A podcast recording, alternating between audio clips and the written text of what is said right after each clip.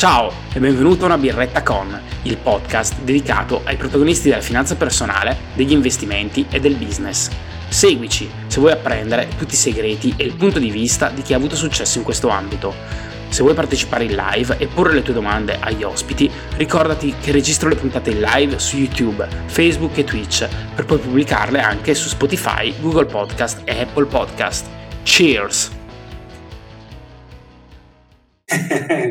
Ciao a tutti, Ciao a tutti. benvenuti a questa nuova puntata di una birretta con. Oggi ho il piacere di bere una nuova birretta con Karim Meri del canale YouTube Investing Simple o Karim Meri, adesso ci dirà come, lo, come ha deciso di chiamarlo. Sono molto contento che Karim abbia accettato il mio invito perché è un giovane youtuber che apprezzo molto, apprezzo molto perché è in grado di essere molto genuino ma molto competente e è cresciuto tantissimo in questo ultimo anno eh, continuo a seguirlo, insomma mi faccia piacere fare due chiacchiere con lui e portare a tutti voi i suoi consigli che spero ci vorrà dare in questa diretta. Grazie, grazie Giovanni, sia dei, dei complimenti che di avermi ospitato. Sono, sono, contento anche io assolutamente di essere qui. Te lo volevo accennare prima della live, ma ho detto è giusto dirlo anche una volta iniziato. In generale, il tuo blog, famosissimo, penso è stato uno dei primi poi di finanza personale in Italia, credo. Io, io seguivo te e un altro blog italiano che era quello, vabbè, di affari miei. Ma eh, è Davide stato proprio- Marciano sarà ospite con, eh, adesso non mi ricordo se la, la prossima ci sarà Francesco, il prossimo giovedì sarà Francesco Narmeni di smettere di lavorare e il giovedì successivo ci sarà Davide Marciano di Affari Miei. Quindi Ah, pensa te.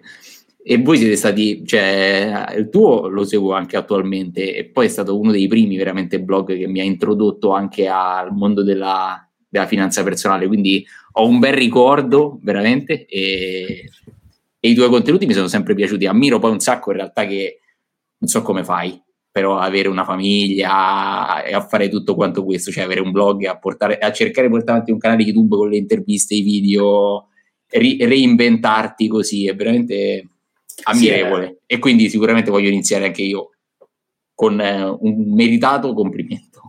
Grazie mille Karim, Karim anzi, complimenti a te, in realtà ne parlavamo prima di, di andare live, eh, eh, la differenza tra scrivere un blog e, e avere invece un canale YouTube, fare un video è abissale, nel senso che in realtà per canale, per avere un canale YouTube, per andare live, per, servono molte più competenze rispetto a quelle semplicemente di scrivere. Sono competenze in parte diverse, ma secondo me, almeno io mi sono reso conto che per fare un video fatto davvero bene bisogna mettere in campo tante, tante competenze, quindi dallo storytelling, quindi dalla, comunque dalla scrittura che, che per quanto voglio dire, magari sia un pochino meno curata perché ovviamente puoi Sì, avere anche semplicemente una bozza però deve essere fatta di un, di un video ha la capacità di recitarlo comunque di rappresentarlo ha la capacità di raccontare una storia che non sia che non annoi le persone insomma è- e poi la capacità tecnica anche di montarlo di curare l'audio i video il design lo sfondo ciao. No, sì, sì, assolutamente. È vero, in parte non so se, se- se l'avevo detto anche nell'altra live, magari l'avevi saputo, però anche io avevo provato ad esempio ad avere un blog e penso che in realtà anche per quello ci, vuole, ci vogliono delle, delle competenze magari anche particolari se vogliamo e una dedizione, una costanza comunque anche come YouTube poi alla fine, eh. però non lo so, personalmente non, eh, non mi sono ritrovato particolarmente nel, nel blogging eh, così, mentre per quanto riguarda YouTube, secondo me il parlare che è qualcosa che ci viene più naturale anche, eh, soprattutto all'inizio, perché poi ehm, magari curare lo script, curare quello che si dice, eh, arriva tra virgolette come secondo step, almeno a me. All'inizio l'importante era esprimersi, parlare così, mentre con un blog eh, e per fare dei contenuti buoni in un blog eh, bisogna veramente avere le idee chiare e riuscire a scrivere bene in maniera strutturata. E questo io sul tuo blog l'ho sempre trovato francamente. Cioè tu comunque fai degli articoli molto, molto ben delineati e questa è la parte che a me mi piace di più e lo faccio anche, cerco di farlo anche io magari nei video cioè strutturare bene i contenuti in modo che sono quanto più chiari possibile anche di intrattenimento e utili magari. Grazie Karim non abbiamo brindato eh, mi rendo conto Ah. della cheers. Alla birretta si vede la differenza di età, io ormai non mi faccio più problemi sulla bottiglia, tu invece il bicchiere, anche di stile, anche di stile, sei molto raffinato anche nei video. Ma no, no, no, è quello guarda, è, è, dell'Europa League, no, della Coca-Cola addirittura, altro che stile, è per mantenere decoro sul tuo canale. Grazie mille, dai. Volevo innanzitutto iniziare con te con qualche domanda sul tuo percorso di formazione. Mi sono documentato un po', sono andato a vedere il tuo profilo LinkedIn, sono andato, forse non ne parli tantissimo dei tuoi percorsi universitari nei video, magari hai fatto qualche video a riguardo, ecco, ma io non l'ho visto, perdonami, ma invece hai un percorso, hai una carriera accademica di tutto rispetto, eh, quindi complimenti. Grazie penso possa essere di grande ispirazione per tanti, per tanti ascoltatori o tanti anche lettori. Eh, ti volevo chiedere un po', ecco, come avevi scelto ingegneria informatica, come, cosa avevi fatto, un po' se ci raccontavi un po' della tua formazione.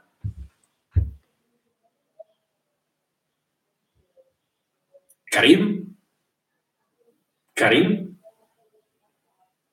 Karim non ci vuole raccontare niente della sua formazione, evidentemente si è frizzato, quindi possiamo andare avanti, eh, posso andare avanti io a parlarvi un po', vi volevo raccontare quello che volevo chiedere a Karim. Karim ha 27 anni, ha questo canale YouTube da circa un anno, che, in cui racconta soprattutto di, della sua esperienza da investitore, quindi nel, del suo percorso nella finanza personale devo dire che è un canale molto, molto ben fatto. Karim ha un approccio all'investimento che mi piace molto perché rispetto a tanti, vediamo un po', adesso sei triplicato, no ecco, ci sei?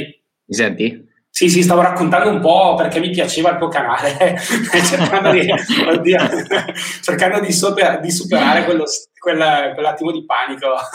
Sì, vai, scusami, vai. Eh, la connessione non è al massimo qui purtroppo. Comunque no, io ho sentito tutto, tutta quanta la domanda fino alla fine che mi hai fatto e proprio quando volevo iniziare a parlare in realtà è successo, è successo il disastro. Eh. E sì, guarda, allora, principalmente io ho studiato informatica, appunto come, come hai dato tu, l'ho fatto sia alle scuole superiori eh, che poi all'università, eh, alla triennale, che poi alla magistrale e attualmente lavoro in quel settore e continuo comunque ancora a studiare. In realtà, eh, facendo un passo indietro, come ho iniziato in questo percorso è, è, anche e soprattutto in qualche modo una fortuna che mi sono trovato in questo percorso, perché poi alla fine eh, quando, quando ho iniziato, cioè a a 13 anni, magari finite le scuole medie, e soprattutto eh, mi sono reso conto che ero in, magari interessato alla tecnologia e mi ricordo che ero interessato in particolare a una materia alle scuole medie che era tecnologia in cui facevamo PowerPoint, Word, eccetera, eccetera. E a quel punto è stato un po' l'indirizzamento iniziale che mi ha portato a, a studiare informatica alle superiori. E poi a catena, eh, diciamo che anche la passione si è è continuata e ho deciso poi anche di studiare poi quello all'università, eh, in, part- in, particolare qui a Roma. E, e, e, sì, principalmente l'incanalizzazione in questo percorso è avvenuta così. La passione poi è nata ed è rimasta e, e, per, e dico per fortuna soprattutto perché poi è un settore che è, è, fortunatamente abbastanza roseo dal punto di vista lavorativo. Cioè chi è laureato in ingegneria informatica, informatica, eh, matematica, anche in alcuni casi ha magari eh, un po' di facilitazioni, se vogliamo, a volte a trovare lavoro rispetto magari a chi ha fatto altre facoltà meno fortunate in qualche modo. E considera che i primi due episodi di questa serie, una birretta con li ho fatti con Giorgio, che è famoso per come Mr. Sì. Rip, no? per questo suo blog Retire in Progress, e lui dice che la formula per diventare ricco è fare, lavorare nel settore informatico, andare in Svizzera a 35 anni automaticamente sei ricco, quindi sei già sulla buona strada, adesso non so, poi mi dirai, volevo anche vedere un po' con te come, come vedi l'esperienza all'estero, Roma, l'Italia, mm-hmm. che, però sicuramente è una, come dici tu, una professione che oggi come oggi offre grandi, grandi possibilità, no? visto che hai cambiato comunque sei passato sì, da... Sì, sì, assolutamente. Ma sono anche, cioè, concordo con voi, con te e, e l'autore del blog di Mr. Rip, anche Giorgio, sì, eh, su, su quell'affermazione in particolare. Comunque c'è da dire che la formula per diventare ricco, se disposti dall'Italia, cioè questa è un po'... Eh, eh, deve sì. essere una premessa in qualche modo. È chiaro che anche in Italia non credo che gli stipendi di chi è informatico, ingegneria informatica siano fuori scala rispetto agli altri, ma assolutamente penso che siano tarati eh, rispetto agli altri. Anche io confrontandomi con altre persone, assolutamente non è che abbia uno stipendio fuori scala. sicuramente fuori, eh, soprattutto in Svizzera, ma anche a Dublino o a Londra ci sono veramente opportunità palate in questo settore e, e, anche molto ben retribuite ad ogni modo. Poi, a meno del fatto che uno può dire sì, vabbè, però il costo della vita è molto più alto, eccetera, eccetera, in realtà comunque è comunque fuori scala rispetto a, a quanto prendiamo qui e rispetto al costo della vita qui, almeno secondo me. Poi sì, diciamo probabilmente... Ah, tu probabilmente hai parlato con, con, lui e ne sai più di me magari di, di come la pensa lui che, che ha anche esperienza diretta, io parlo soltanto così per... Sì, ho parlato senso. con lui, ho parlato anche con gli investitori ribelli che anche loro sono due ragazzi che hanno un podcast eh, molto, inter- molto interessante, molto carino. E anche Gianluca di Investitori Ribelli, anche lui è informatico, lavora a Londra, stessa esperienza, quindi eh, all'estero evidentemente. Le professioni tecniche sono, sono più pagate, quindi insomma eh, probabilmente, voglio dire, l'Italia sicuramente profes- tante professioni non le valorizza abbastanza, poi c'è, sono dei problemi più importanti, quindi il cuneo fiscale, quindi il costo del lavoro evidentemente anche per le aziende in Italia è più alto, però è anche evidente che spesso si fa un pochino fatica a riconoscere il valore delle persone, a pagarle in maniera esponenziale rispetto al valore che portano le aziende. Questa è almeno la mia impressione. Salutiamo Andrea Falzetti. Ciao, ma sì, sì, sì, sicuramente non so, guarda, questo è, è, un punto difficile sicuramente. Penso che avere stipendi eh, su, quella, su, quella, scala qui in Italia sia anche eticamente, tra virgolette, non proprio il massimo rispetto magari a tutti gli altri. Cioè, comunque, certo, certo. Sì, non sì, riuscirei sì, a immaginare di prendere. Eh, Karim, abbiamo ancora problemi? Non riuscireste a immaginare di prendere 5.000 euro a Roma, evidentemente, quando tutti gli altri guadagnano meno. Ecco, con Karim vedremo adesso tutto l'aspetto dell'università appena si riconnetterà, poi volevo vedere un pochino, parlare con lui, eccolo qui, dell'aspetto YouTube, quindi della creazione dei suoi video. Eccoci. Mi senti? Vai, vai. Ogni volta faccio delle, degli intermezzi, ma okay. torni subito, torni okay, subito. Scusami, ma spe- purtroppo stasera non no, è il massimo, credo. Tranquillo. Io in realtà non ti vedo più, però... Ah, ecco, ottimo. Io ti... L'importante... Io ci sono, ci sono, ci sono. ok, ok, l'importante è che ti sento, se non altro. Sì, comunque dicevo... non sarebbe eticamente corretto neanche probabilmente rispetto a altre professioni guadagnare, che ne so, 5.000 euro al mese e, rispetto magari anche ad altre professioni che ovviamente non, quello stipendio in Italia non è giustificato semplicemente. Ovviamente il costo sì, della vita è parametrato, quindi non è alto come in Svizzera, tuttavia comunque evidentemente difficile, il percorso è più in salita. Hai pensato di andare all'estero? Hai fatto qualche esperienza all'estero durante il percorso di studi? Sì, allora guarda, uh, ho esperienze all'estero principalmente soltanto di studio, niente a livello eh, puramente lavorativo. Ho studiato inglese poi principalmente a Dublino, esclusivamente perché poi la laurea magistrale era in, ing- in lingua inglese, quindi avevo bisogno anche io, mi rendevo conto dopo, la, dopo comunque la scuola superiore non è che avevo una preparazione ideale diciamo per affrontare quello lì secondo me e quindi ho deciso di andare un'estate poi a studiare a Dublino inglese e quella è stata l'esperienza all'estero principalmente che ho fatto. Riguardo le esperienze lavorative, sì, ci ho pensato e le ho valutate diverse volte, soprattutto perché opportunità chiaramente ce ne sono e quindi vale la pena sicuramente valutarle. E ci sono due motivi principalmente per cui non ci sono andato ancora. Il primo è è un po' il trasferimento definitivo in qualche modo, nel senso se andassi all'estero non pianificherei subito sicuramente un trasferimento, cosa che penso che non fa nessuno in realtà magari, eh.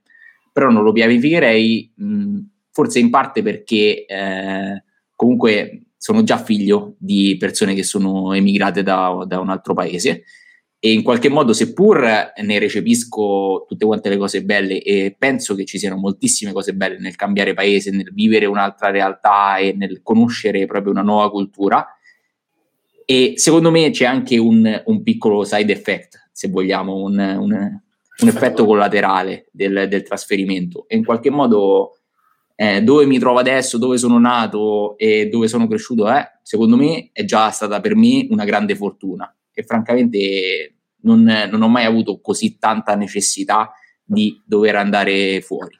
Questo non significa che se non si presenta un'opportunità migliore rispetto a quella attuale o molto migliore non la valuto o assolutamente non ci andrei. Anzi, ci ho pensato diverse volte e assolutamente eh, ci andrei. Però comunque diciamo che non è mai stata eh, la priorità assoluta. E questa... Vai, vai. vai sì, scusa. No, no, vai. No, no, per giochi 27, Gio hai 27 anni, quindi voglio dire, evidentemente non puoi scartare nulla e sei, hai tutto il tempo per, per mettere in discussione le tue, le tue, scelte, almeno anche momentanee, no? Sì, dai, fortuna, fortunatamente sì, ancora, ancora, sono in tempo da, sto, da questo punto di vista. E, però sì, e poi il secondo è principalmente derivante, cioè un derivato se vogliamo del primo, indipendentemente dal fatto che appunto um, io non ho come moltissimi ragazzi questa, questa, cosa di dire no, no, voglio andare assolutamente fuori, devo trasferirmi, l'Italia non mi piace, eccetera, eccetera. Personalmente sono già stato molto fortunato a essere nato qui in Italia, aver avuto tutte queste opportunità che nel 90% del mondo altrimenti è di, molto difficile avere e questo secondo me è un dato certo. di fatto. E, e, inoltre il secondo punto è semplicemente che appunto l'opportunità da non poter rifiutare eh, non è ancora. ancora. Quindi, Vabbè, non, l'hai, non, l'hai, cercata forse, ecco. sì, sì, sì, sì, assolutamente, assolutamente. E com'è Roma come, come città per, diciamo, per lavorare in ambito informatico? Come si posiziona? Scusa, io. Allora, da questo punto di vista, sicuramente dal punto di vista informatico lavoro c'è. Le, le, società che cercano questo tipo di figure sono più o meno tutte quante molto similari, con le stesse caratteristiche, cercano più o meno tutte quante le stesse, eh, le stesse figure. In particolare a Roma sono presenti moltissime aziende di consulenza e comunque pochi o comunque non molti clienti finali. Di conseguenza la maggior parte delle richieste arriva dalle aziende di consulenza, che assolutamente ho, lav- cioè, ho lavorato in un'azienda di consulenza Infatti, e mi sono trovato bene, non è, quindi è, è, è, soltanto che però forse quel tipo di, di opportunità eh, sono più o meno tutte quante similari ad ogni modo mentre secondo me in altre zone, per quello che ho potuto vedere, ad esempio a Milano, eh, le opportunità in questo set- nel settore, soprattutto informatico, sono tantissime e certo. forse di più anche rispetto a Roma, da quello che ho potuto vedere io. Eh. Poi magari tu lo sai meglio di me. Sì, io non lavoro in ambito informatico, ma evidentemente Milano è una piazza effervescente, sicuramente qui c'è molto più privato che pubblico, che magari è più prevalente a Roma e sicuramente offre tanto di più, però evidentemente tu hai trovato una bellissima realtà e lavori poi in una startup, quindi sicuramente in, puoi anche vedere un ambiente innovativo, non strutturato, immagino, magari non strutturato così come era la tua precedente azienda, che invece era una, un'azienda, diciamo, molto importante, quindi sì, sicuramente sì. con delle procedure più stringenti. Sì, sì, assolutamente. Non, è, non che penso che una abbia qualcosa di più rispetto all'altra o cose del genere, anzi, cioè, è, è esclusivamente molto spesso una, una preferenza personale e qualcuno può, secondo me in una startup magari c'è proprio una categoria di persone che non si, si, trova assolutamente, mentre altre si riescono a trovare soltanto in una startup. Personalmente non credo di ricadere in nessuna delle due categorie, nel senso che... eh, nel senso che ho lavorato bene in consulenza e mi trovo bene, comunque non è, non è che mi sono trovato malissimo, un'opportunità assolutamente che, che non faceva per me D'altro canto, comunque, la startup dà molta flessibilità in termini proprio di responsabilità, in termini è anche molto dinamico come ambiente e questo a me piace, cioè a me piace certo. stare in una realtà così, avere anche cioè, comunque più margine di manovra molto spesso e poter dire qualcosa che magari poi viene effettivamente fatto, cosa che invece in un'azienda strutturata è molto difficile, anzi arrivano verticalmente quegli ordini e quegli ordini si fanno, cioè, giustamente eh, perché funziona così certo. il business. Andrea Falsetti ci chiede Java, io onestamente alzo le mani perché... Ma penso è un linguaggio di programmazione. Sì, no, sì, no, no, conosco, so, so, ecco, arrivo anch'io fino lì, ecco, voglia, voglia sapere se tu cosa utilizzi, cosa... In realtà tu fai il data engineer, giusto? Sì, big data engineer, yeah, sì. E, e eh, Java l'ho utilizzato principalmente a livello accademico soprattutto, ma a livello lavorativo no, o perlomeno molto poco. Utilizzo un linguaggio derivato di Java che è Scala, eh, uh-huh. però senza entrare troppo in, troppo in tecnicismi, altrimenti ci perdiamo magari la metà del pubblico, però lavoro in scala, che è un linguaggio poi derivato da Java, che è specifico per il lavoro che faccio ah, okay. io, ossia, ossia, lavoro poi su grandi moli di dati e su grandi moli di dati si, si utilizza questo linguaggio che è molto più efficiente rispetto agli altri spesso.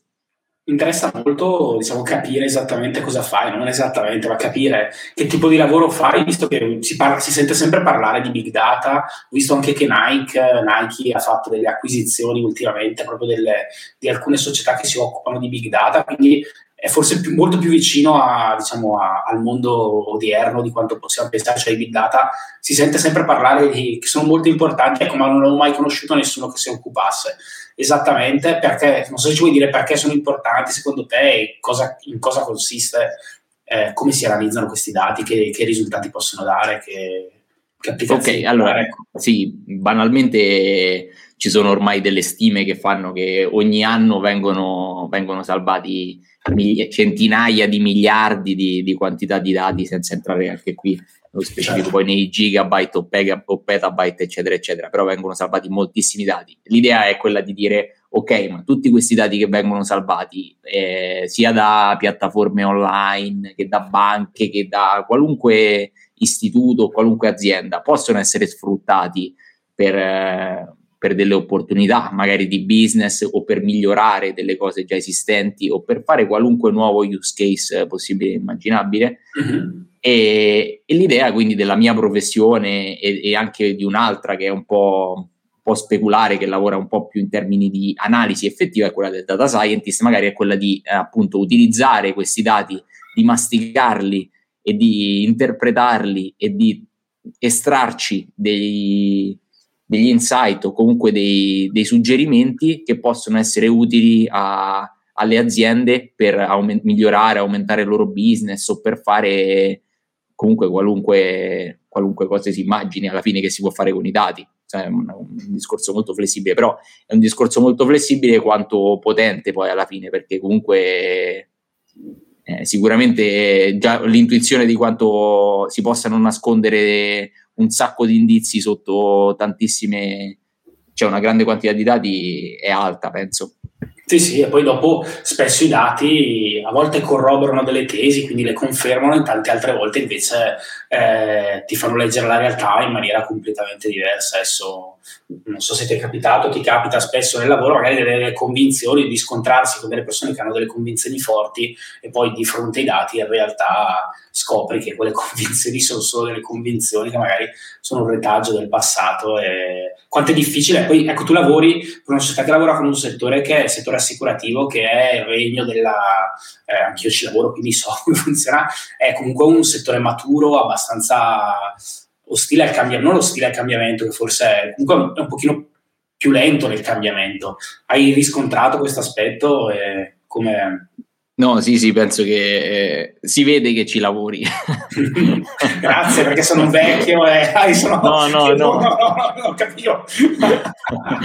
no, no, si vede che ci lavori perché hai colto proprio nel segno, cioè nel senso, sì, sono, anche secondo me sono aziende molto strutturate e comunque che si tratta di modelli di business che non sono tecnologici, tra virgolette, che esistono da, da dieci anni, si tratta di, di, un business che esiste ormai da centinaia di anni, penso, e, certo. e chiaramente quando, quando, ci sono queste, queste, cose è più difficile innovare, se vogliamo, è più difficile portare nuovi spunti e cambiare radicalmente le cose eh, alla, alla radice proprio effettivamente. Quindi sì, sicuramente anche secondo me nel settore assicurativo è in parte in parte un po' più complicato, tra virgolette, fare, fare questa cosa qua. D'altro canto dipende poi alla fine da dove si lavora, ci sono sia un sacco di start-up assicurative effettivamente in cui si può lavorare e quelle hanno lo scopo esclusivamente di innovare, certo. eh, sia italiane sia straniere, guarda Lemonade o comunque certo. assicurazioni di questo tipo.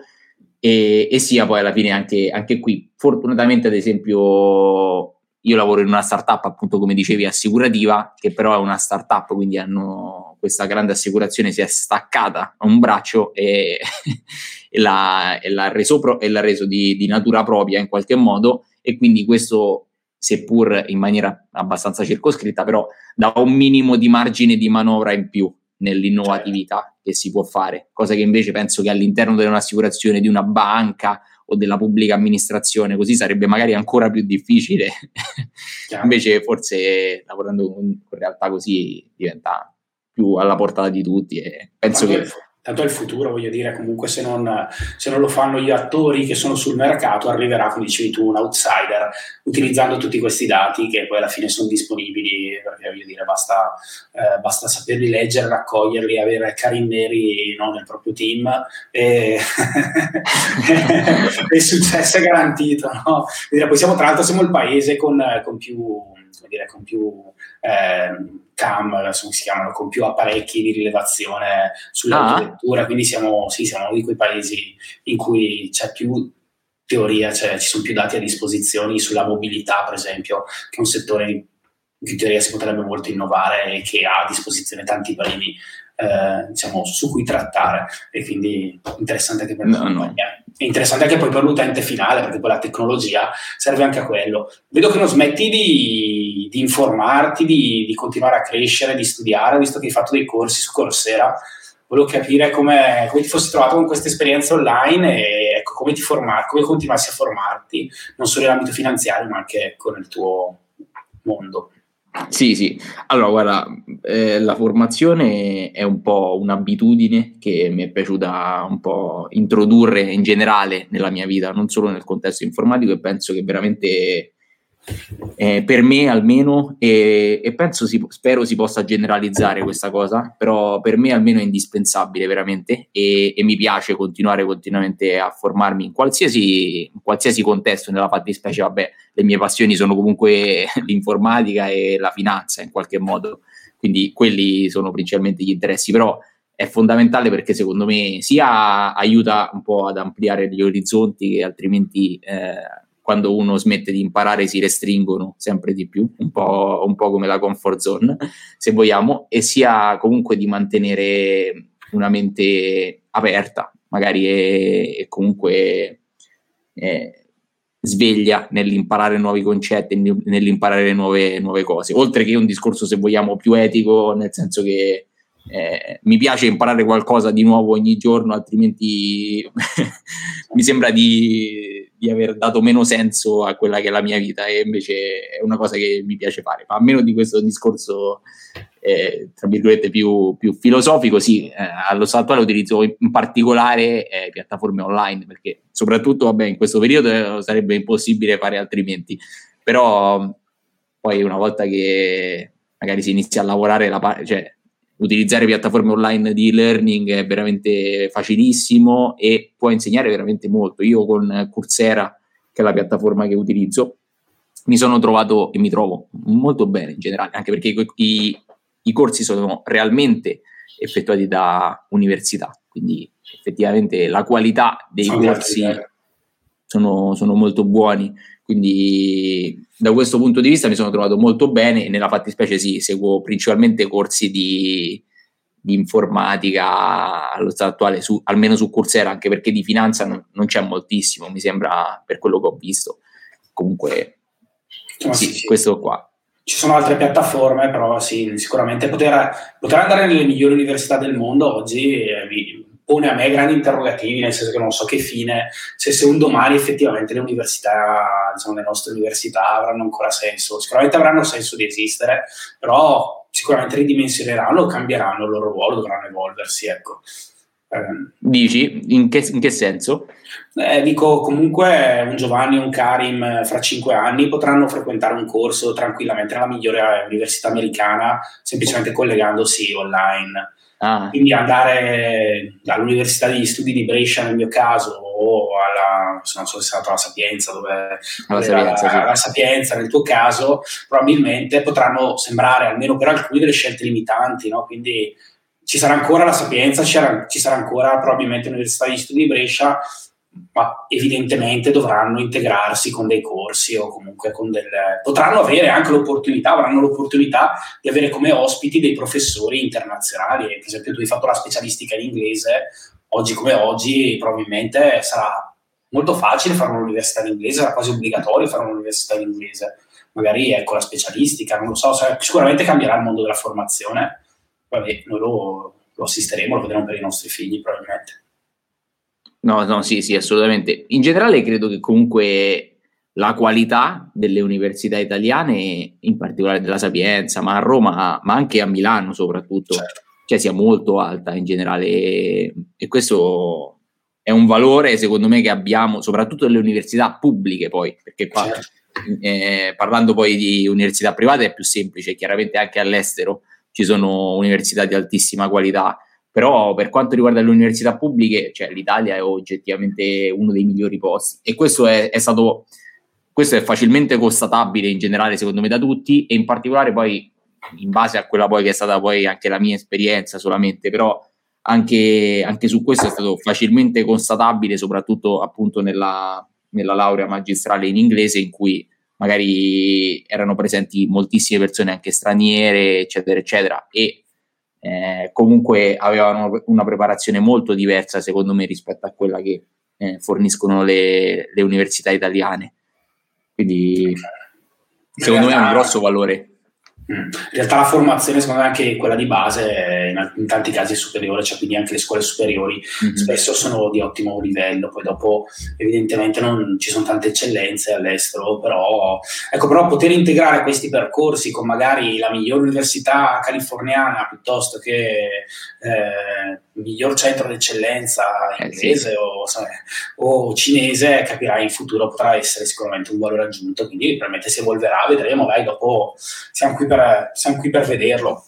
Ecco, faccio, ti faccio la domanda che non pensavo di fare a tutti in questo una birretta con, ma mi sono trovato a fare a tutti. Come mai gli informatici hanno interesse per la finanza? Visto che Giorgio è informatico, tu sei informatico, Gianluca di Investitori Ribelli è informatico, intervisterò la prossima settimana Francesco Narmegni di smettere di lavorare, anche lui è informatico, ma ci sono tantissimi, anche nel mondo Mr. Mani Mustache è un informatico, eh, insomma ci sono esempi a iosa di, di persone che sono informatici e sono interessati al mondo della finanza personale.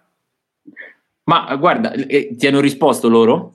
Sì, sì, mi hanno risposto, però mi, mi piace capire, mi piace allora, capire avere delle risposte ci alternative. Vai. Ci provo, ci provo.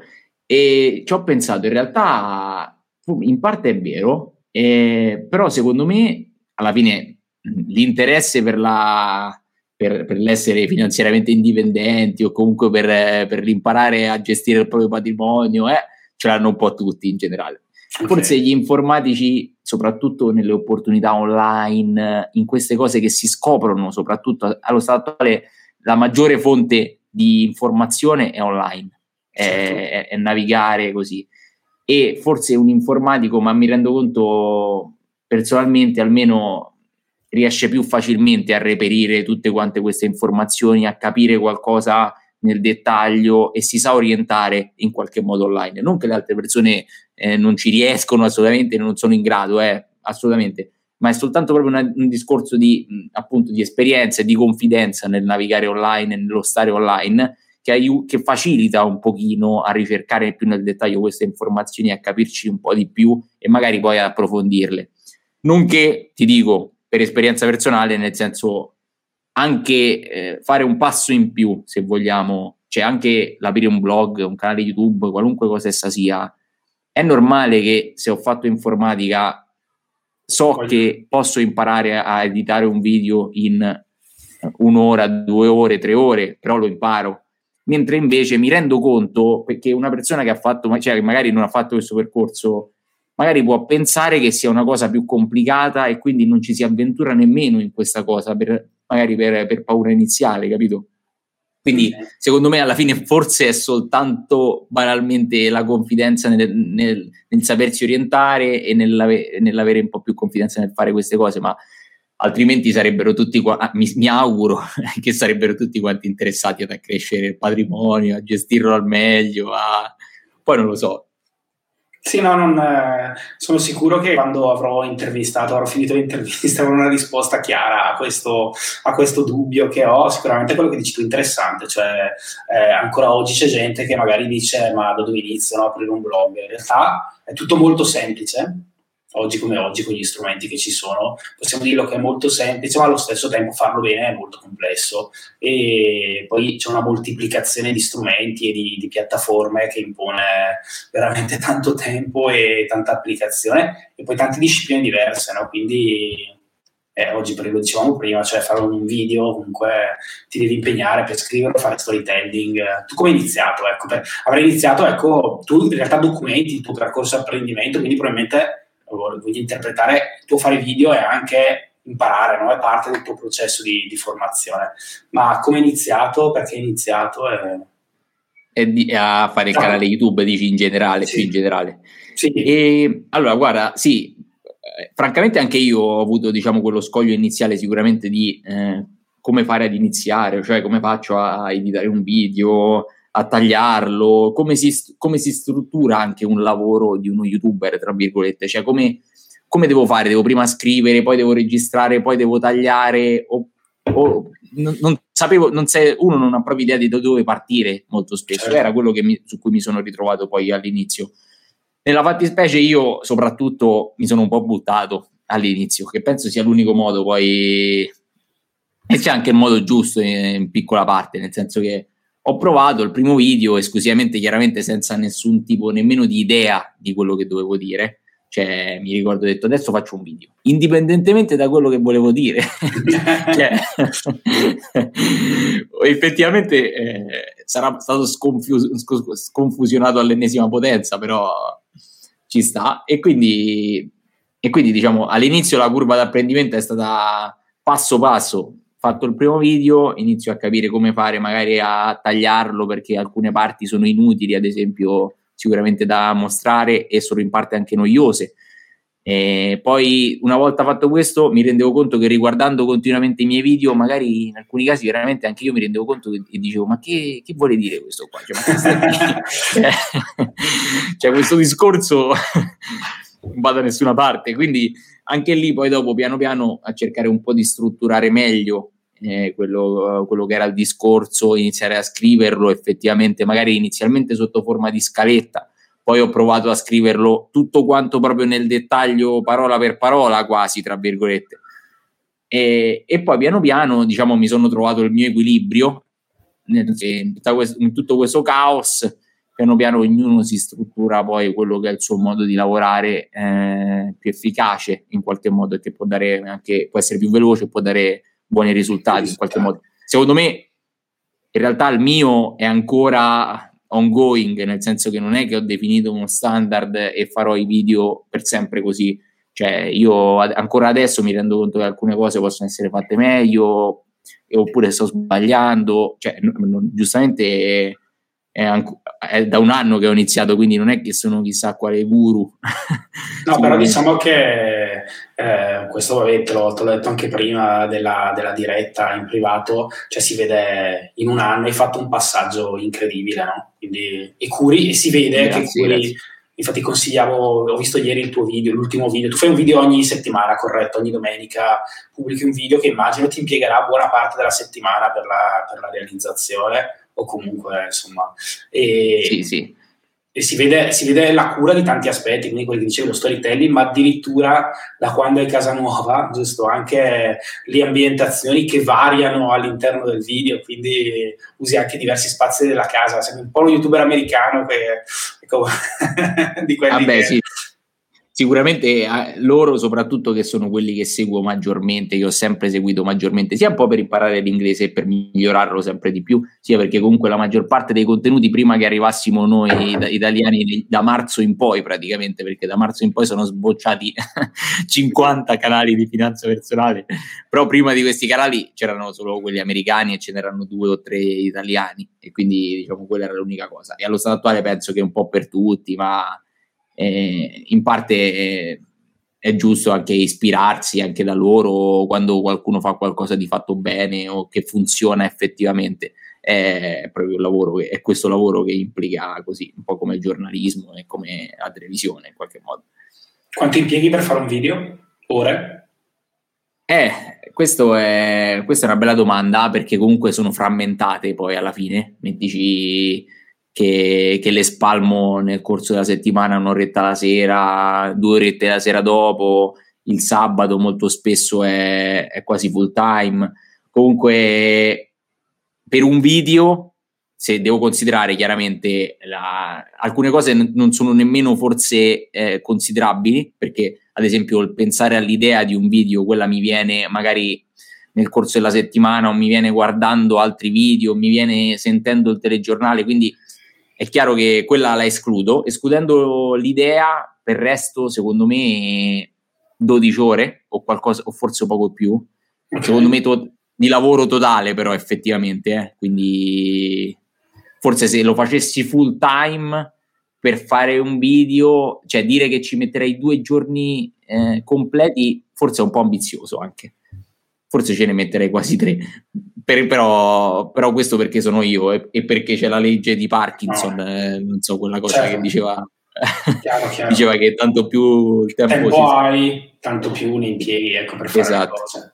Allora, chiaro, però è sicuramente un'attività onerosa eh, e poi vabbè, ovviamente se vuoi fare, se vuoi avere la qualità che hai tu nei video, ecco, che comunque si nota, vedo che stai crescendo molto bene, no? Quindi ci provo, che ris- penso che anche rispetto ad altri, diciamo, youtuber che hanno iniziato con te sicuramente si vede la, sia la, la crescita del, della qualità sia la crescita degli iscritti. Immagino che sia molto gratificante, no? Stai creando una piccola community. No, no, sì, assolutamente, assolutamente. Sono contento, sono contento sia della community che si è creata, sia che poi alla fine ho avuto riscontri effettivi, un po' come alla fine anche per te, no? Cioè tu te l'ho detto prima, tu alla fine mi hai introdotto a me alla finanza personale anche all'inizio ah, sì, e, vedo, e, vedo, che molte persone effettivamente hanno, cioè, utilizzano poi alla fine e capiscono molte cose grazie ai contenuti che faccio, quindi sono utili per moltissime persone che poi è lo scopo del canale, altrimenti mi metterei a fare altre cose esclusivamente per business, tra virgolette, mentre l'idea del canale era proprio quella inizialmente e quella è rimasta, nel senso quella di, di essere qualcosa, di rendere queste, queste, cose che ahimè ad oggi in Italia sono proprio lontane dalla maggior parte della popolazione, di rendere invece un po' più alla portata di tutti perché secondo me è giusto che lo siano. Ecco, mi piace molto. Sì, sì, vai, vai. No, no, no, ho finito e non è giusto il contrario. No, giusto, molto giusto, mi piace molto l'approccio che hai all'investimento e anche alla divulgazione in cui non, sei, non usi mai toni sensazionalistici. Vedo che uno dei motivi per cui ho aperto il canale YouTube è perché su YouTube, come dici tu, durante la, diciamo, quando è esplosa questa, questa brutta situazione, insomma, quando c'è stato soprattutto il lockdown, sono arrivati una serie di, insomma, di, di, di ragazzi giovani come te, voglio dire, alcuni molto bravi, molto competenti.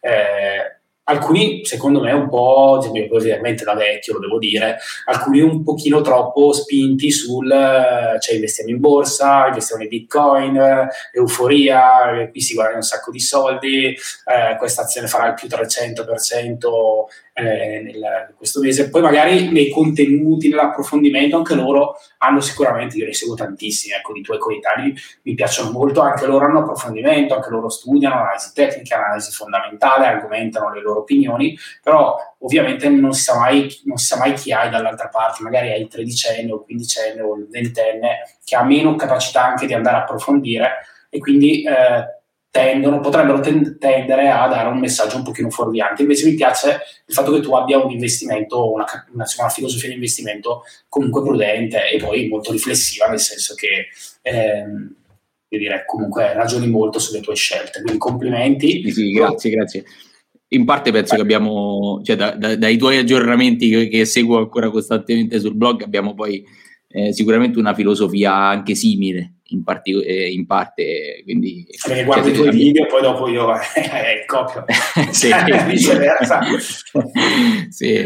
Vabbè, comunque abbiamo molti strumenti sicuramente in comune. No, concordo in generale sul, sul fatto che questa è una disciplina, secondo me, che non si può generalizzare e molto spesso invece l'errore che viene fatto è generalizzare e dire che c'è un, il miglior modo è quello lì cioè che, che bisogna fare così per forza e che quella è la strategia esatta.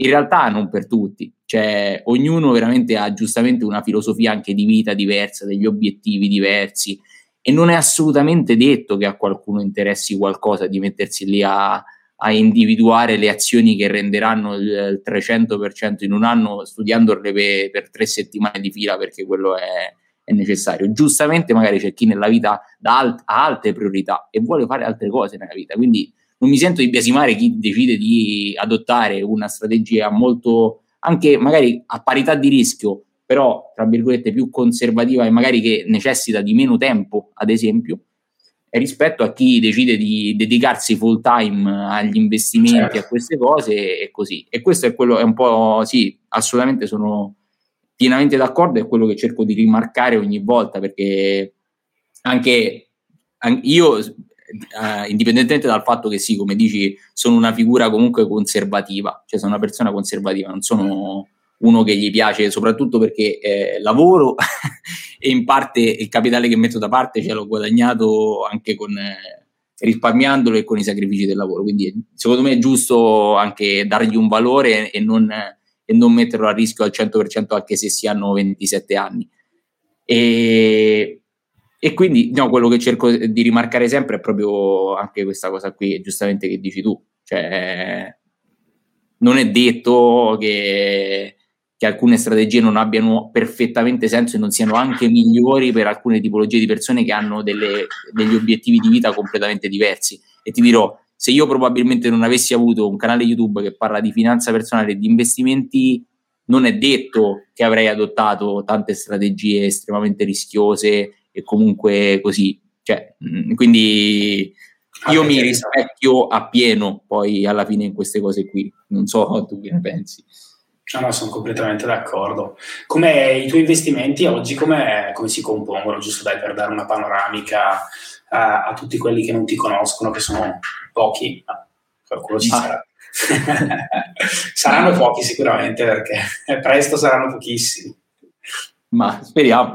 Vabbè, comunque per quanto riguarda i miei investimenti, sì, si compongono diciamo per una grossa, grossa fetta, circa 60% mi sembra in ETF principalmente. Allo stato utilizzo un robot advisor che è Monifarm, vabbè, penso che lo, lo conosci, sì, sì. lo conosceranno sicuramente in molti, è un redaggio sicuramente anche a, a, agli inizi quando non sapevo assolutamente nulla degli investimenti e appunto ho scelto di delegare questa responsabilità a loro. Personalmente allo stato attuale penso che sia comunque un buon servizio, soprattutto appunto per chi non vuole fare degli investimenti una priorità e non vuole eh, e non vuole gestirli in autonomia, che penso che eh, allo stato attuale è una grossa fetta, considerando anche che il 90% della popolazione magari non lo fa proprio, però diciamo quindi una grossa parte... Il vero, il vero, problema è quello lì, sì, che stai dicendo tu, cioè la, liquid- la, liquidità sui conti correnti, cosa fai? I tuoi soldi, boh, li tengo lì sul conto corrente, vabbè. Scusa. Eh, sì. No, no, niente, niente, è vero. E e quindi diciamo sì, sicuramente una grossa parte allo stato attuale è in, in, ETF, che è la parte, se vogliamo, anche più conservativa del mio portafoglio perché ha un orizzonte temporale piuttosto lungo e sono confidente sul fatto che, a meno delle oscillazioni temporanee, comunque si tratta di un investimento piuttosto conservativo e che mi sento tranquillo, assolutamente non, non, non vivo male quell'investimento. La restante parte poi dipende, è composta da azioni individuali, nello specifico per circa un, un 20%, che appunto è una cosa che ho iniziato ad esplorare in parallelo quando ho iniziato ad approfondire più nel dettaglio gli investimenti e quindi ho iniziato a scegliere delle azioni, a leggere dei libri su come comprare azioni e piano piano diciamo sto sperimentando anche questo, questo filone. Questa è una sperimentazione. Americane, eh, italiane? Entrambe. Italiane non ho tantissime cose in realtà, però qualcosa sì ce l'ho, ad esempio banalmente, vabbè, eh, avevo detto nel in uno degli ultimi video Intesa San Paolo, però comunque ho anche qualcosa di, di italiano. E, e, anche tra virgolette anche in questo caso, come nel caso europeo, mi piace preservare un discorso anche etico di queste cose, cioè nel senso se io investo, se io investo il 100% del mio capitale eh, in America cioè sto portando valore in un'altra società, in un'altra nazione in cui nemmeno vivo. Cioè, dal, per, anche se tra virgolette non si presentano sempre opportunità estremamente promettenti in Italia, però comunque per me ha anche senso investire in Italia e cercare di far crescere le aziende italiane, perché questo è il posto dove vivo e io devo investire in questo, a meno del, del fattore economico, tra virgolette. Però se io un indomani devo avere dei figli o comunque devo vivere qui per tutta la mia vita, secondo me eh, ad ogni modo bisogna investire anche in questo paese. È quello che, per, il motivo anche per cui se trovo una, un'opportunità mi piace assolutamente investirci in Italia o in Europa. E quindi una, una, quest'altra parte, questo 20% se vogliamo in azioni individuali per tornare alla composizione più o meno del portafoglio e poi la restante parte principalmente si divide tra peer-to-peer lending e crowdfunding immobiliare, ossia vabbè, acquisto tra virgolette di immobili in modo distribuito, se vogliamo, e, e, poi, vabbè, recentemente proprio negli ultimi tre mesi una piccola parte in, in criptovalute che sono state la, la, più recente aggiunta. Ecco, se mi avessi seguito più tempo, però, avessi letto, io ne, già, io ne parlavo di, insomma, di, di criptovalute, stavo, forse un mio rammarico, non so se è un mio rammarico, io ho un po' qualcosina ecco, di, di criptovalute, però ne parlavo veramente tanto, da, o almeno, poi non so se ne scrivevo perché un po' ero sempre titubante nel, nel, dare un messaggio troppo entusiasta verso le cripto, però insomma già qualche anno fa ecco, ne, ho, mi ero approcciato a quel mondo, non avevo soldi per investire purtroppo, avevo appena comprato casa e quindi non l'ho mai raccontata questa cosa qua, però eh, io praticamente andavo sui siti che regalavano le criptovalute cliccando la pubblicità, queste cose qui, su quei soldi valgono, insomma, insomma i soldi valgono abbastanza, nel senso che se io nel mio resoconto mensile lo ammetto, quindi sono circa 20.000 euro, eh, però la maggior parte di quei soldi sono stati racimolati praticamente cliccando sulle pubblicità. Eh, Pensa te. sì, sì, eh. infatti è una roba che quando racconto tutti mi guardano e dico mamma che storia bellissima di raccontarla.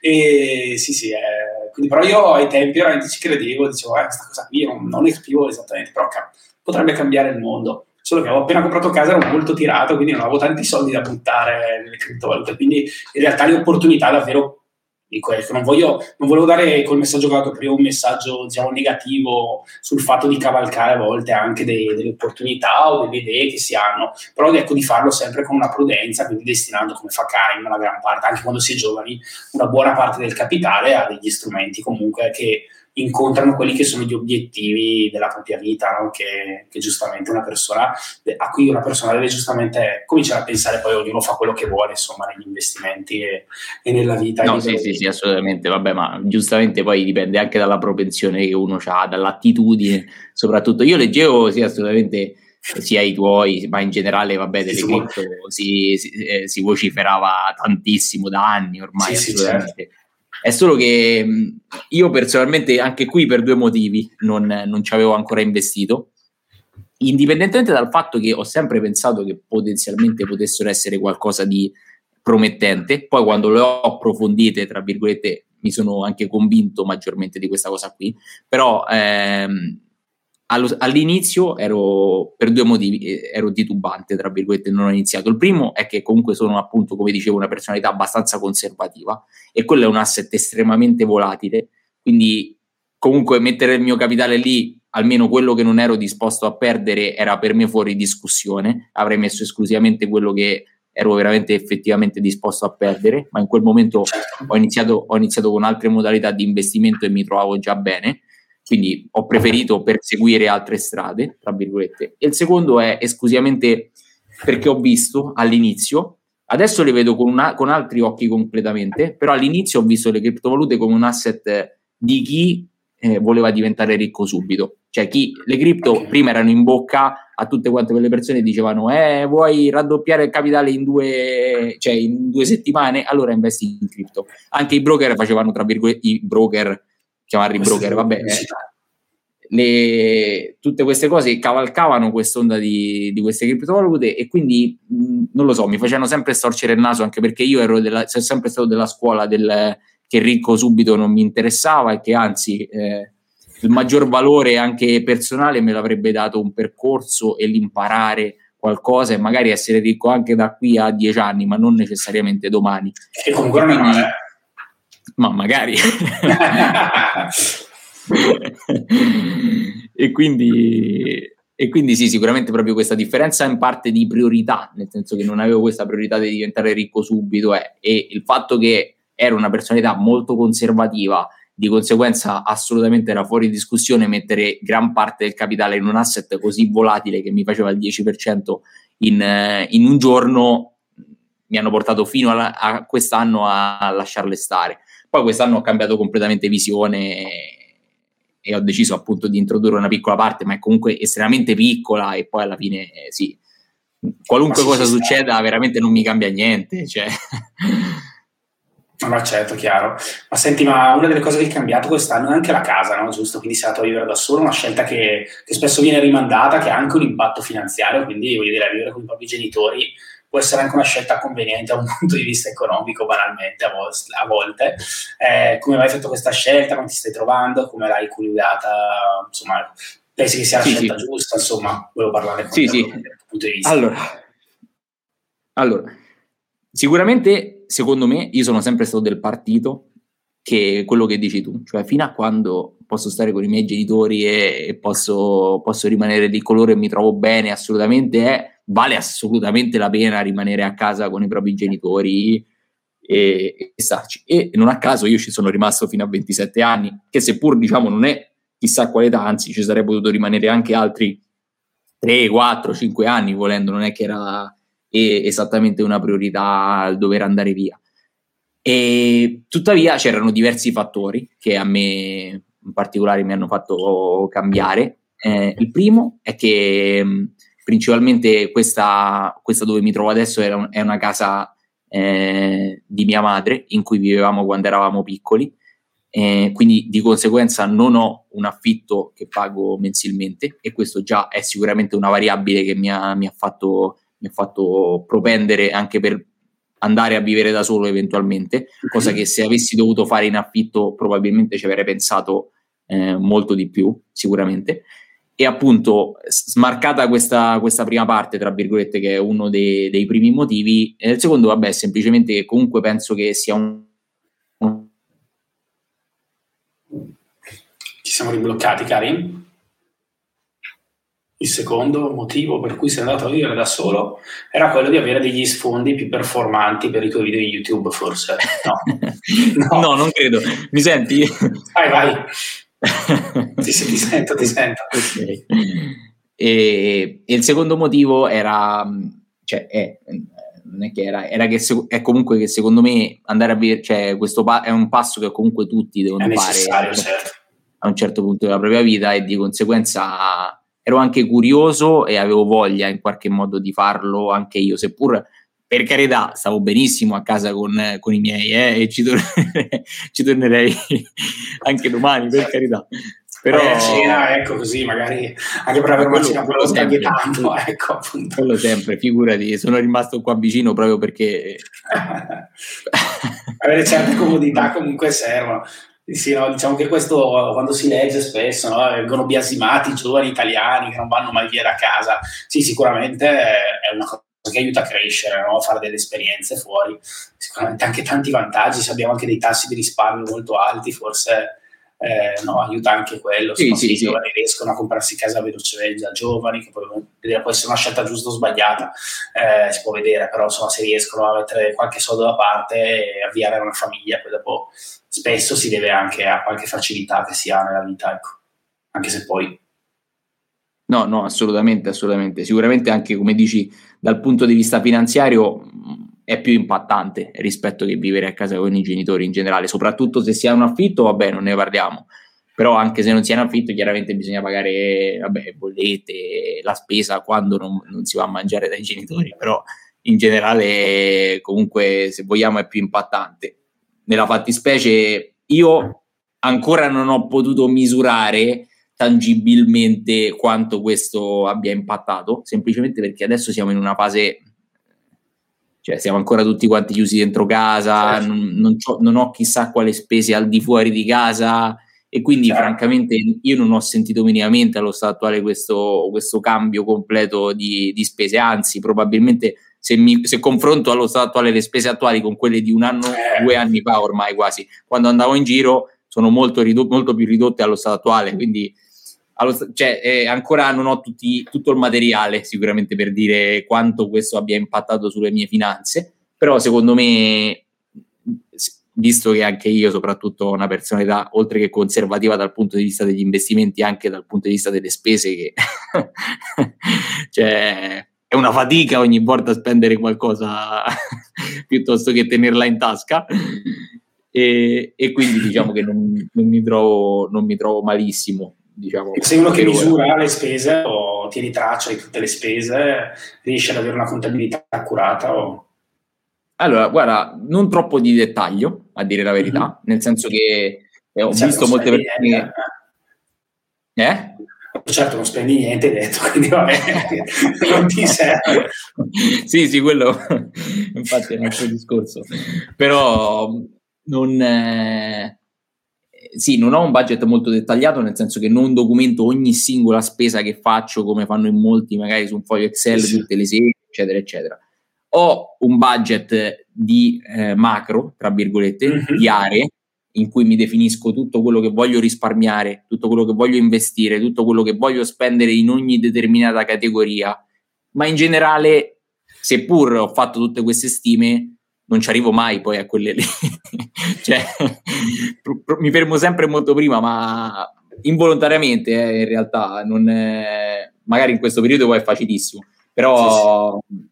Non, è, non, ho un budget estremamente dettagliato e, e penso che acquisire l'abitudine anche di valutare bene un acquisto, di pensarci bene a una cosa se la voglio, se non la voglio, è qualcosa che, cioè, una volta che si acquisisce un'abitudine di questo tipo, diventa un po' margi- più marginale l'impatto di mettersi lì a documentare ogni singola cosa. Così, una volta che ho acquisito l'abitudine che non spendo i soldi per una cosa che so che non mi serve a niente, di fatto è difficile che anche se le tracciassi troverò delle cose che veramente sono fuori di senno per me che posso tagliare. Anzi, sì, sì, non ci riuscirei, penso.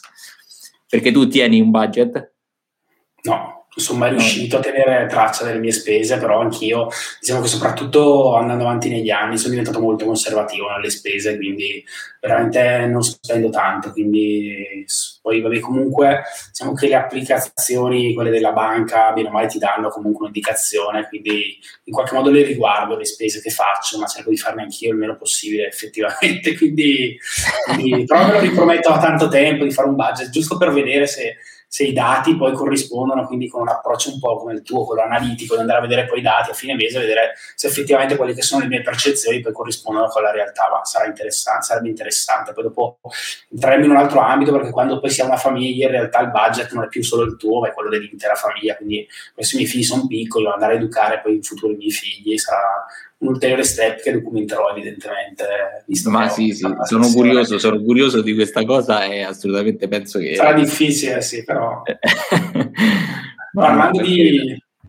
Sì, parlando di famiglia e origini, eh, mi piaceva un po' affrontare con te il fatto che hai detto hai dei genitori di origine straniera. Eh, guardando le statistiche, soprattutto quelle americane, spesso si legge che il 50% degli amministratori delegati delle grandi aziende americane sono, hanno tutti diciamo, delle origini diciamo, straniere, quindi non sono nati, nati negli Stati Uniti, almeno i genitori, ma hanno avuto occasione di studiare in quel paese, quindi raggiungere grandi posizioni. Io penso realmente ecco, che, che diciamo, la seconda generazione di italiani eh, possa avere, cioè gli italiani di seconda generazione, adesso non so come definirli in maniera corretta, ecco, eh, ma comunque italiani a tutti gli effetti, abbiano qualcosa in più, probabilmente anche dato dalla differenza culturale, ma anche forse dalla, dalla poter apprezzare quel qualcosa in più che, che, ci, che sono le opportunità di ogni giorno. Non so come la vedi tu, volevo capire da te se effettivamente ti stai applicando per diventare l'amministratore delegato di qualche... no, no, guarda, allo stato attuale, allo stato attuale a questo almeno non ci ho ancora pensato. Eh, pensaci e... perché non puoi deludere la statistica, ecco. Que- sì, sì, da queste statistiche sicuramente mi sa che è il caso, però sicuramente. Però non ti nego che questa domanda è molto interessante e nel senso che me, me, lo sono domandato, ma non diciamo per me, pensando che io avessi fatto qualcosa di più rispetto a qualcun altro, però è qualcosa che intuitivamente avevo riscontrato all'estero, soprattutto in America, in moltissime aziende, spesso i più grandi capi sono o indiani o comunque di, di altre nazionalità, asiatici esattamente, e quindi me, molto spesso mi sono domandato questa cosa qui. In realtà eh, non lo so, cioè è una domanda sicuramente difficile in generale da rispondere senza la statistica. Personalmente eh, penso che dipenda esclusivamente poi da, dall'educazione che, che, tutti quanti abbiamo dai nostri genitori in particolare e dall'esempio soprattutto che i nostri genitori, che i genitori danno. Nella fattispecie eh, quello che ho potuto vivere io posso parlare soltanto per, per esperienza personale, in questo caso penso che cioè, questo è un argomento che è difficile da, da generalizzare, non credo si possa fare, però comunque vedere appunto quel, quello scoglio che ad esempio mio padre, perché esclusivamente mio padre non è italiano ma viene appunto dalla Tunisia, ha dovuto affrontare di venire in un nuovo paese con eh, praticamente nulla in mano, esclusivamente un, una professione che era quella e che quella che fa attualmente ancora di, di pasticcere e, le, e, i sacrifici di una vita intera nel vedere costruire appunto quello che poi alla fine eh, è arrivato a me e tutti dei sacrifici finalizzati anche alla mia, alla mia persona, io li ho recepiti e, li, e ancora oggi li incorporo, se vogliamo, e sono anche un po' la benzina di appunto le mie ambizioni e il mio voler fare qualcosa a mia volta, perché non, non ci tengo affinché tutti questi sacrifici che sono stati fatti non siano non, vanga, non vadano sprecati in qualche modo. Però questo francamente non penso significhi che chi è italiano non fa sacrifici, assolutamente. Eh. Eh, io parlo esclusivamente nella fattispecie nel, nel, mio caso. Questa cosa sarebbe assolutamente, secondo me, valida anche per, per un genitore, certo. italiano, eccetera, eccetera. E e penso che magari per giusti- se devo proprio così, se mi chiedi giustificami quella statistica, te la giustifico solo così, nel senso di dico guarda che probabilmente quelle persone hanno fatto tantissimi sacrifici nel corso delle loro vite, hanno una propensione a rischiare, a buttarsi molto maggiore rispetto a chi vive magari in maniera più conservativa e non, non vuole affrontare delle, de, delle, paure o dei rischi del genere e forse questa è l'unica cosa. questa sì, so. no, questa la, uni, la, unirei forse al fatto di avere comunque una visione diversa del mondo, quindi avere una cultura in più, no? sempre a disposizione, quindi avere almeno due visioni, quindi forse nello sviluppo dello spirito critico, avere sempre diciamo, due punti di vista diversi del mondo, quindi penso che, voglio dire, comunque la cultura di tuo padre fosse diversa da quella di tua madre e quindi magari in qualche modo questo possa aver aiutato anche a darti qualche strumento in più rispetto a quello che ti poteva dare una, una visione, ecco, eh, ah sì, sì, sì, sì, assolutamente. Forse, forse anche sentire, sentire, delle lingue, sai che anche ci sono anche una serie di statistiche di questo, di avere, di sapere due lingue, comunque di, di nascere, se sei bilingue dalla nascita, se conosci anche la lingua di tuo padre o comunque anche, anche quello pare che abbia degli influssi diciamo, sullo, sullo sviluppo cognitivo, insomma comunque sullo, sullo sviluppo dei, dei, bambini e dei no, no, no, non lo so. O se io ti auguro, posto amministratore delegato, ricordati di me, che, te l'avevo pronosticato, insomma, dimmi, ah, aveva ragione, va. Va bene, va bene, lo scriviamo, lo metto sul post-it qua sopra. No, però hai perfettamente ragione, è vero, questa era una cosa che eh, sicuramente è importante perché poi alla fine chiunque sia figlio di stranieri o venga anche banalmente soltanto da altri paesi eh, ha, deve, deve, affrontare delle differenze magari culturali o comunque delle cose che magari espandono anche gli orizzonti in qualche modo e che aiutano a vedere le cose spesso in altre prospettive, che forse è sempre utile poi in generale anche in casi di business, come dimostra sì, la statistica. Sì, sì, è quello che dicevamo un po' all'inizio, anche quello di andare all'estero per vedere nuove culture, sicuramente, insomma, anche quello aiuta. Ho visto, ho letto, ho sentito che sei ancora appassionato di produttività, di crescita personale, di questo però non mi sembra che tu... Insomma, ho, ho sentito che in qualche video forse dicevi che avresti voluto iniziare a affrontare anche questi temi nel tuo canale, non so se hai fatto già dei video su questo tema o se ne hai in programma per il futuro, volevo un po' ecco, approfondire questo con te. Ok, allora sì, sono assolutamente ancora appassionato di, di, di, quegli argomenti e assolutamente seguo un sacco di canali YouTube a tema, leggo una valanga di libri soprattutto su queste cose qui e, e, mi piace, è stato un po' da lì che è partito tutto, penso che la finanza personale, gli investimenti eh, siano sempre stati un derivato poi alla fine del, del percorso di voler migliorare in qualche modo semplicemente, banalmente. Quindi assolutamente quello è uno dei, cose, dei miei maggiori interessi e delle cose, che, delle cose che ancora affronto quotidianamente. Sul canale perché ancora non, non, ne ho parlato o ne ho parlato in termini marginali esclusivamente per una questione di, di interesse, nel senso che mi rendo conto che effettivamente allo stato attuale la community che si sta costruendo intorno a quel canale è incentrata ed è interessata soprattutto agli investimenti e vuole imparare e vuole imparare quello e vuole vedere da me eh, cose di quel genere in cambio tra virgolette a, a, tutto questo che giustamente la community mi dà il supporto e, e il fatto che siano interessate che è per me assolutamente un valore io eh, devo anche in qualche modo parlare di quello che loro sono interessati e non soltanto di quello che mi interessa a me. Eh, quello che mi interessa a me assolutamente mi piace eh, propagarlo e mi piacerebbe approfondirlo ogni qualvolta si presenta l'occasione o comunque veramente magari voglio, se, voglio, se c'è un tema che secondo me è importante cerco comunque di eh, propagarlo anche con messaggi di finanza. Questo molto spesso lo faccio introducendo alcune volte delle, delle, delle, cose appunto psicologiche o di filosofia o di qualunque cosa essa sia all'interno anche dei video di finanza. E questo l'ho fatto molte volte in realtà sul canale in diversi video come ad esempio quello sul gioco d'azzardo. E, e quindi niente diciamo che allo stato attuale non ho fatto questo non, ho, non, l'ho ancora fatto per questi motivi, non escludo che in futuro potrei farlo, nel senso che magari se c'è appena magari la community, se la community crescerà e le persone saranno interessate appunto ad approfondire anche tutto questo aspetto, mi piacerebbe assolutamente parlarne, anzi figurati se è qualcosa che, che mi appassiona, quindi sarei soltanto che contento. E, però per ora, diciamo, me lo studio io, per ora me lo studio io. Ottimo. Vuoi consigliarci qualche podcast, qualche libro, qualche blog, qualche altro canale YouTube che guardi con regolarità? Qualche risorsa, allora, insomma, eh, che, che, ti appassiona? In, tem- in, tem- in, tem- in, tema sempre investimenti oppure più in generale così? Guarda, puoi anche consigliarmi qualcosa musicale, va benissimo, se vuoi però. Eh, so sei appassionato di musica, ti piace, vedo una chitarra, non è una chitarra. Ho, ho un, questo è, spalle. è un ukulele, lo conosci?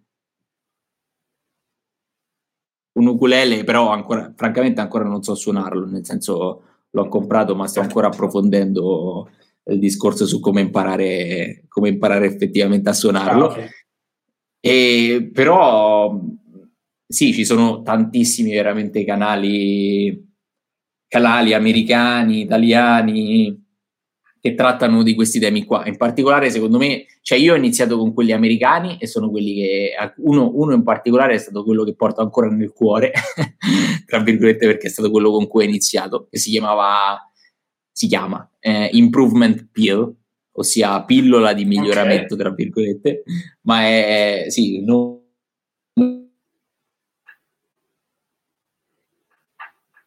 improvement pill, però è l'improvement della connessione, forse Karim nella casa nuova, o forse la mia, ecco, non so.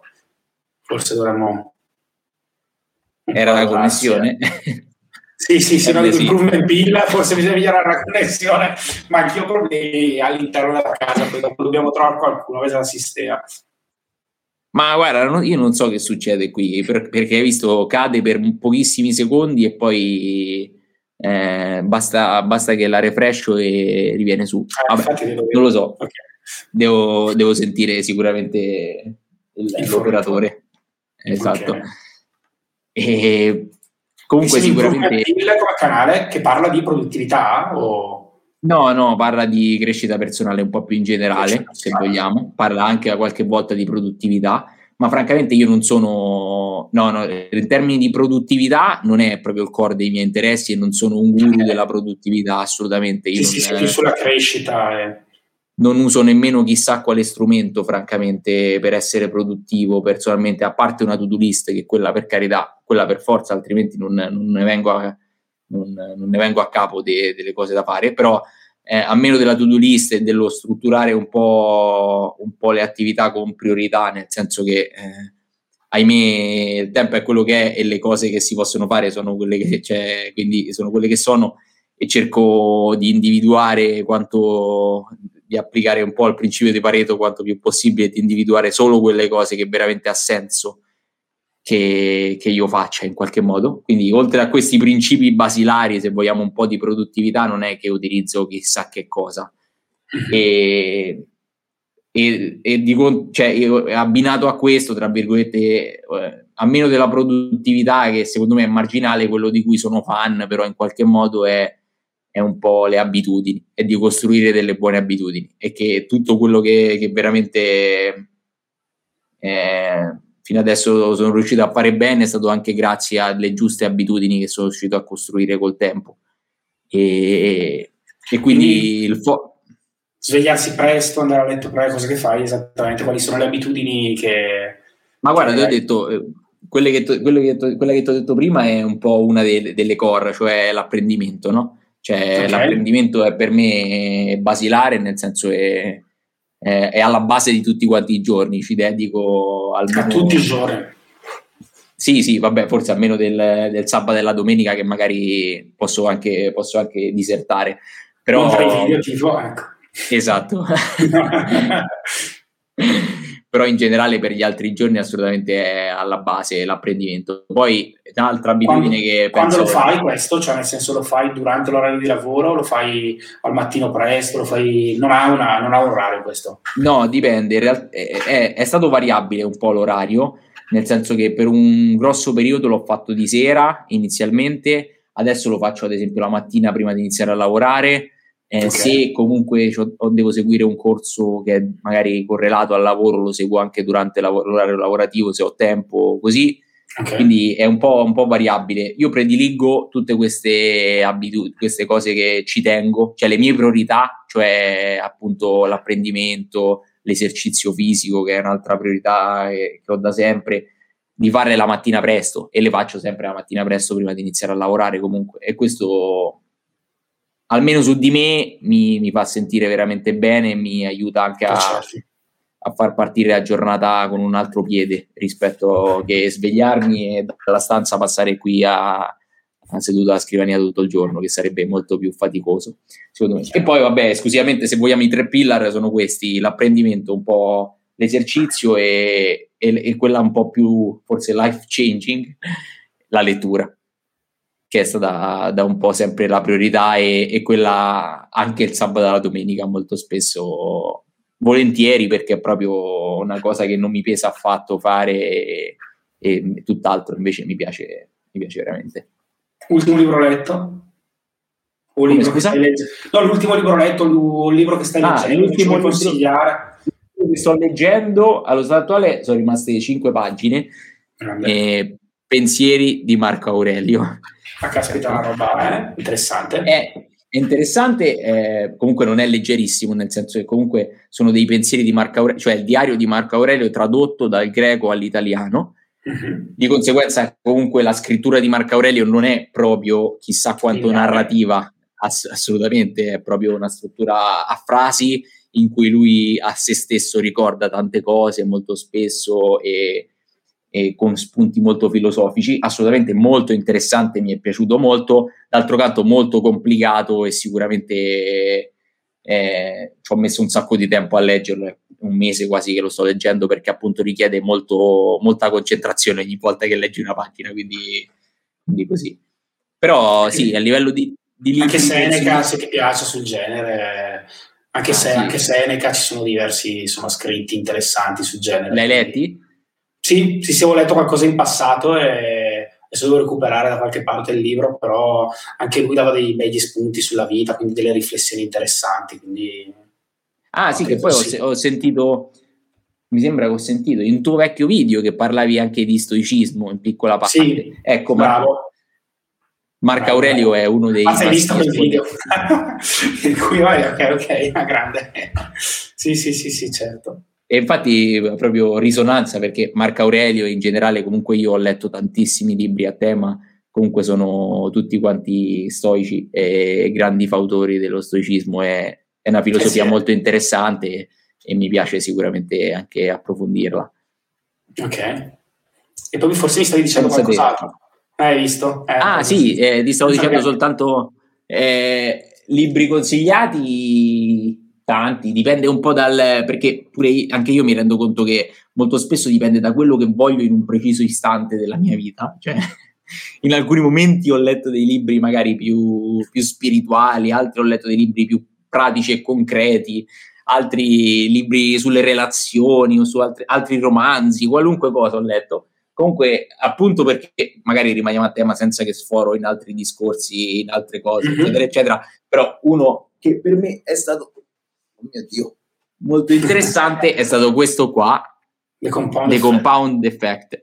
che sembra qualcosa di, di, correlato esclusivamente alla finanza, agli investimenti, eccetera, eccetera. In realtà non solo, e okay. appunto parla di, di, abitudini nella fattispecie, sia finanziarie che non finanziarie, e di come queste abitudini, quelle giuste, si moltiplicano e fanno un effetto composto nel, nella direzione che vogliamo, probabilmente quella positiva, e invece quelle negative molto spesso fanno un effetto composto nella direzione opposta e moltiplicandosi e portandoti in una condizione magari sempre peggiore. È, un, è secondo me molto concreto come libro, mm-hmm. è stato molto interessante. Eh sì, perché è un altro effetto del, è molto interessante questo del, dell'interesse composto, perché secondo me è un altro, un'altra cosa sottovalutata, a volte letta male, dell'interesse composto che, un, cioè che che spesso non te ne accorgi subito no, del risultato finale, ma a un certo punto arrivi a un certo livello in cui cominci veramente a vedere i frutti perché l'interesse composto accumula poco poco poco cioè lungo il tempo. Quindi a un certo punto nella carriera con le finanze personali con tanti aspetti arrivi ti trovi un giorno e trovi la tua vita completamente cambiata in meglio e questo è vero come nella vita come nell'interesse composto insomma come nella finanza personale.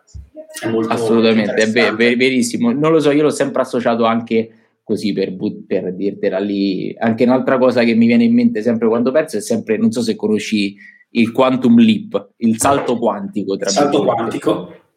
E, e, e, funziona, cioè, nel senso, lo vedo sempre così. Eh, il salto quantico è sempre un periodo eh, lunghissimo, spesso, magari anche di decenni di piatto completamente, in cui non succede assolutamente nulla in quel sistema di riferimento. Poi non sono un fisico, magari adesso dico una marea di eresie, però eh, nel senso eh, banalmente per chi non è un fisico, facciamo così, eh, è un periodo magari di decenni anche di piattume e poi arriva a un certo punto poi quel salto quantico e, e, spesso ti rendi conto che tante di quelle abitudini, di quei sacrifici, eccetera, eccetera, hanno un valore soltanto in quel momento magari e fino a quel momento se, avessi, se ti fossi fermato un, un dieci minuti prima sarebbe cambiato tutto, banalmente. E questo, vabbè, sì, era un concetto esattamente uguale a quello che dicevi tu e che però è correlato secondo me. Molto interessante, eh, grazie anche di questi consigli. Vedremo un po' perché anch'io insomma, sto cercando un libro da leggere, va bene, ho uno sugli ETF perché anch'io come te ho sempre diciamo, eh, ho, ho, investito un pochino diciamo, affidandomi a RoboAdvisor, quindi a Monifarm nella, nello specifico da, da, un po' di tempo ho cominciato anch'io a pensare che sia ora, vista l'età, di costruirmi un portafoglio un po' più in autonomia, cominciare un po' a giocare, visto che ho, ho un insomma, più una, un, po', un, po', più di serenità, quindi volevo un attimo cominciare. Quindi sto leggendo un libro sugli ETF e poi un libro sullo storytelling eh, che è Il viaggio dell'eroe che mi ha consigliato Arcangelo Cagliazzo quindi Mm-hmm. Sulla, costruzione di una storia, molto sulla, sulla, costruzione della sceneggiatura, ma non solo, anche sulla reinterpretazione della propria vita in un'ottica di, diciamo, di storytelling, quindi di viaggio dell'eroe. Molto bello. Eh, e, sì, Utile sicuramente. Il viaggio dell'eroe di Christopher Un bel mattone. Sì, mm, no, però è piacevole da leggere, quindi leggilo, cioè se, okay. ti va, insomma, è...